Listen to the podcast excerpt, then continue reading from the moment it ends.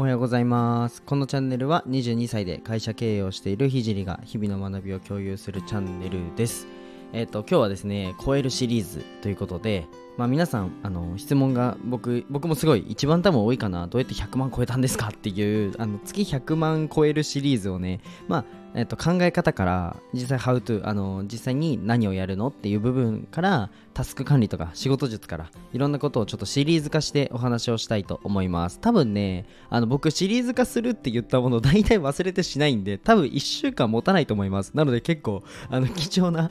貴重なねあの回になるんじゃないかなと思っております。まああんまりなんか正直僕お金お金なんか数字の部分だけでこうやって打ち出すのってそんなに好きじゃないんですよ実は。まあ、じゃあなんでやんのっていう部分ですよね。はい。それは現実際問題大切だからです。はい。まあ、僕はね、すごい、あのー、実際に、まあ聞いたことある人はいると思うんですけど、結構ね、お金の部分で、まあ、うんと、まあ人の多分、10倍ぐらいは苦労したんじゃないかなわかんないですけど、まあ、すごいね、あの結構苦労してきたあの背景があるので、まあ、すごいね、そこの部分で大切だなって思うことと、あとはやっぱり僕、医療業界に、あの足を突っ込んだ時に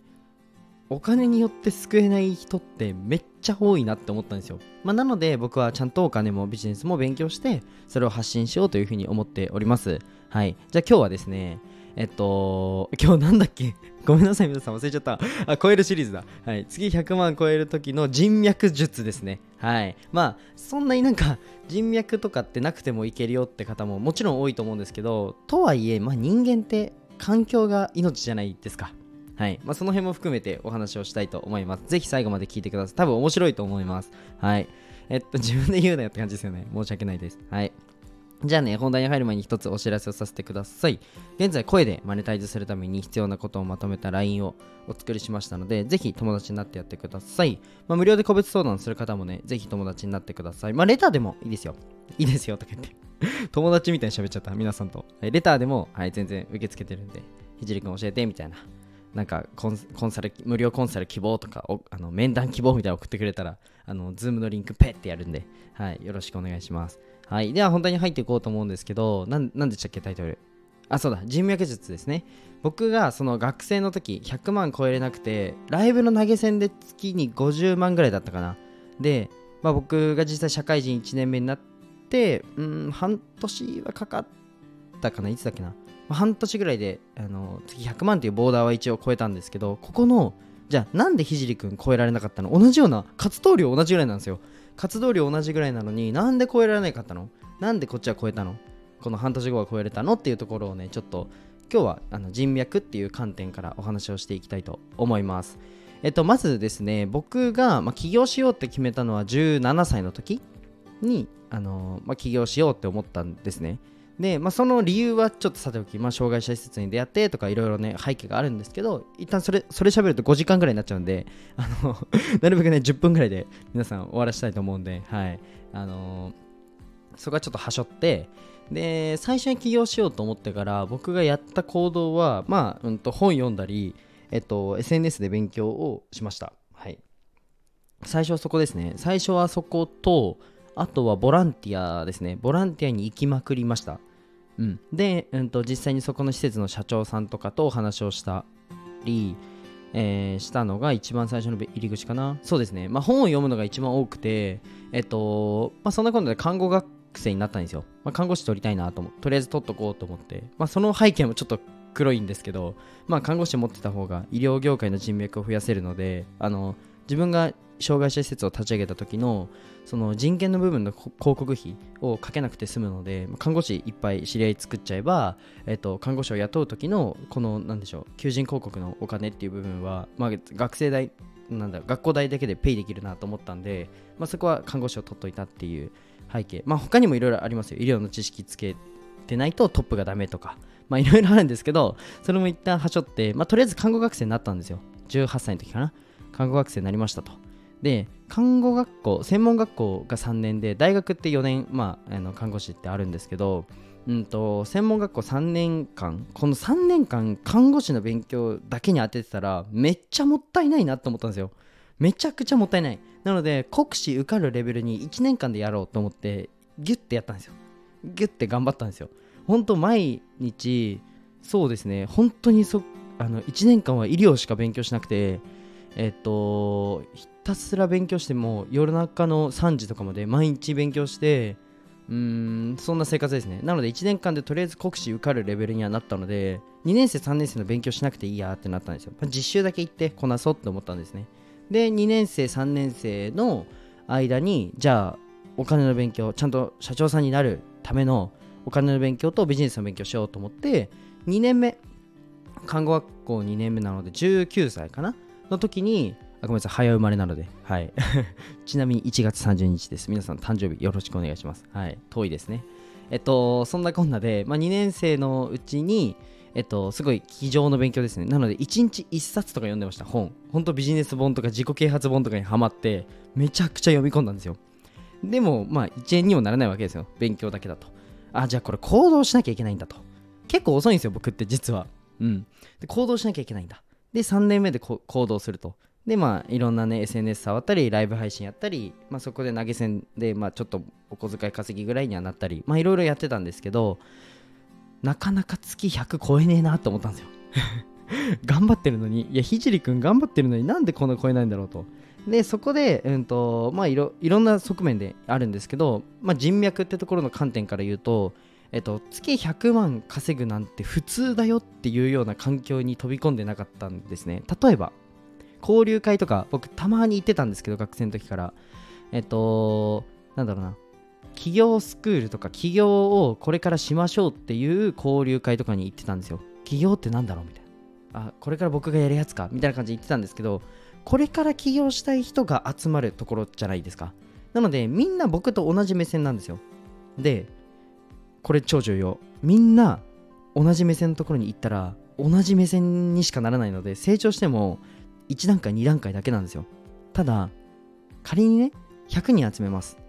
周り全員もう毎月1000万以上もう年商1億以上の人だけで僕だけポツンっていたらおかしいんですよ。もう明らか。空気感もそうだし自分がやってることがえ何一つ当てはまってないってなるんですね。この感覚超大事でで僕がやったことはあの例えば近くで飲食店とか立ち上がったり何か、えーと、ジムとか立ち上がったら速攻行くんですね。速攻行くんですよ。飛び込みで。飛び込みというか速攻行ってあコロナ禍なのに飲食店立ち上げてなんかすごいですねみたいな。なんかどういうふうに経営されてるんですかとかどうやってなんか起業したんですかみたいなのをひたすら聞くんですね。でも起業しちゃった人とかしてる人とかもランニングしてるよ。もうビジネスとしてランニングしてるよって人にひたすら会うっていうのをやったんですよ。これが3年目ですね。ここですごくあの変わりました。もう走り出しちゃうのが一番早いっていうのに気づいたんですよ。うん。ここで僕の考え方あのちゃんと勉強してちゃんと整えてからなんか走るんだ。ではなくて走りながらじゃないきゃそもそも整わないっていうことに気づいたんですね。でこれがすごい僕からしたら収穫でで今今でこそこの、まあ、年商何十億とか、まあ、と何十億以上売り上げた社長さんとかと話す機会っていうのは、まあ、すごくいただいてて、まあ、本当にこれは運がいいだけなんですけど、まあ、まあ実際そういうところに飛び込んだりとかもしてるんですね。やっぱり違うんですよ。もう今の僕なんてもう本当に毎日悔しいんですよ。でほんマジであのマジで泣く日もあるんですよ僕悔しすぎて。自分の今の立ち位置が低すぎてめちゃくちゃ泣いちゃう時あるんですよ悔しくて。けど、うんと、それが大事なんですよね。めちゃくちゃ大事。でうんと、僕が学生の時に学生なので何もないじゃないですか。何もないって言ったらあれなんですけど僕その19歳とか20歳のこのひじりくんって本当になんか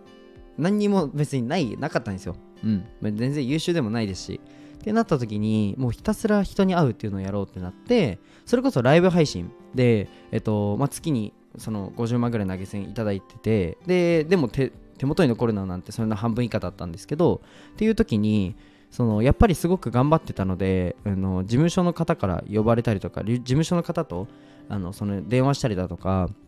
させて仲良くさせてもらう機会が多かったんですね。でその時にやっぱり考え方が違うと、うん、何が違うんだろうっていうのをひたすら考えるっていうのがすごく大事でなので、うんと、今もしじゃあ副業で月5万目指してる人とか副業でじゃあ月10万目指してる人じゃあ起業して100万目指してる人もうそこのそこなんて当たり前だよね。取って当然だよねっていう価値観の人と出会うっていうのが人脈ではすごい大事だなって思います。はい。僕も、えっと、基本的にもう自分からアポイントして会う方っていうのはもう自分よりもそのあのーまあもちろんなんて言うんだろうなうん、これちょっと 言葉選ばないとなとか自分で今思いながら喋ってるんですけど、まあま、あの人間って別にお金で価値観は決まらないです。ただビジネスにおいて自分が学べるなって人しか自分からアポイントして会うことはないですね、基本的には。はい。なので、あのそれってでもすごく大事なんですよ。まあ自分がこの学ぶっていう上ではね、すごく大事です。これがなんか人生で正解ですっていうふうに言いたいわけではなくて、まあ超えるシリーズなので、まあ超えたいよって方はぜひね、そこを意識していただけたらなというふうに思います。全然ね、僕より年下ですごい方なんてたくさんいるし、僕よりあの頭がいい方たくさんいるし、だから勉強し放題なんですよ、この世の中って。めっちゃいいと思うので、なのでね、それをね、例えば、まあ昨日もちょっと言ったんですけど、まあ、うんと同期の飲み会とかもね、もちろん大事だとは思うんですけど、そこに、例えば、うん、まあ、毎月毎月時間を使うっていうのは、まあ、ちょっともったいないなって僕は思うので、ぜひね、あの超えたい方は、あの試してみてください。はい。まあ、全然僕、僕でよかったら、それこそセミナーもやってますし、あとは交流会とかも、あの定期的に開いたりもしてるので、ぜひね、あの会いたい方は、あの公式 LINE に追加してもらったらなというふうに思います。あとはね、ビジネスだけじゃなくて、それこそ僕でよかったら、あの美術館、そうなんですよ。えっと、8月の、いくつだっけな ?8 月の8かな ?88 から8月の10 13までかな？嘘ついた。13まで。あ、合ってた。8月の8から8日から13まで金沢の21世紀 ,21 世紀美術館というところで僕の絵があの展示されるのであのよかったらあの見に来てください多分僕いるんで、はいまあ、ずっといるかわかんないんですけどちょっとその辺もねあのスタイフであの適宜告知していこうかなと思いますもう告知したいこと山ほどあるんですよ。もうホームページもできたよとか、あの、今 PV 作ってますとか、もう告知したいこと山ほどあるんですけど、ちょっと小分けであの出していこうと思います。あちなみに、これもどうしようかな？今言おうかな？あの、イオン、あの、越谷レイクタウンという、